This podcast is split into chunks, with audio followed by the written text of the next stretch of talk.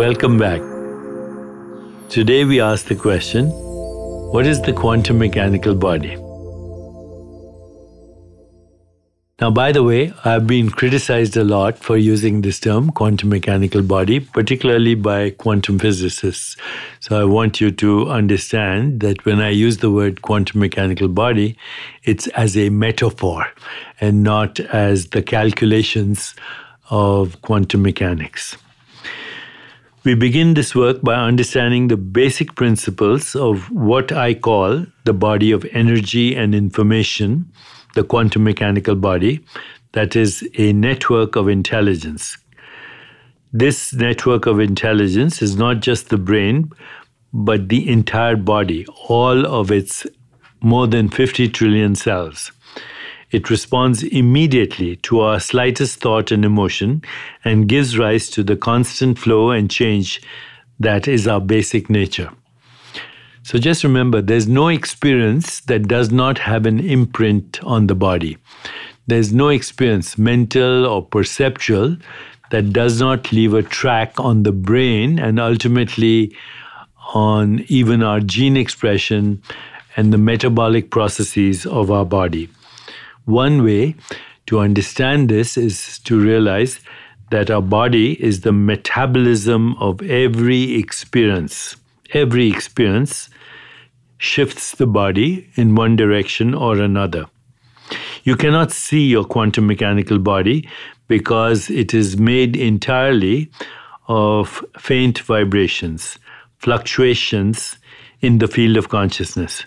But you can be aware of it, keeping your senses keenly attuned to the most fundamental, subtle experiences that you have, both perceptual and mental and emotional.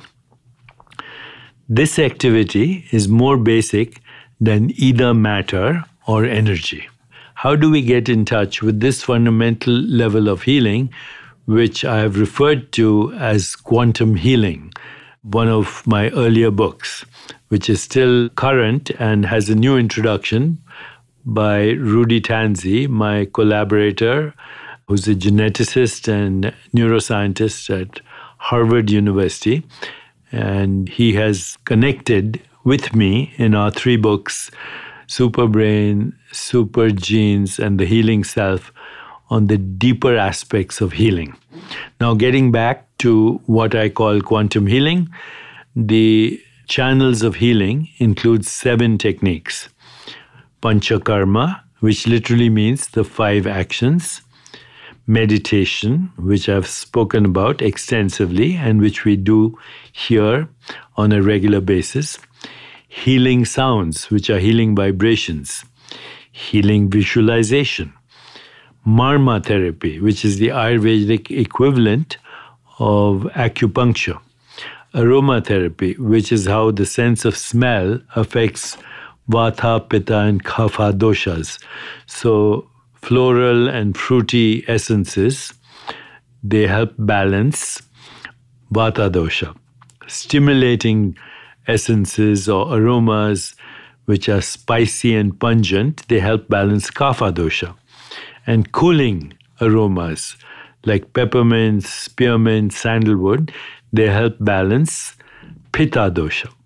Music therapy. There are many forms of music derived from a discipline called Gandharva Veda, which affect the different doshas. So, music that stimulates metabolism, music that cools metabolism, music that balances hyperactivity.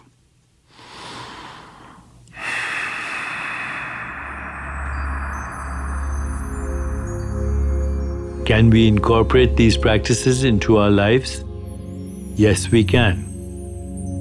And as I've mentioned before, my book, Perfect Health The Complete Mind Body Guide, offers an encyclopedic insight and details into these processes.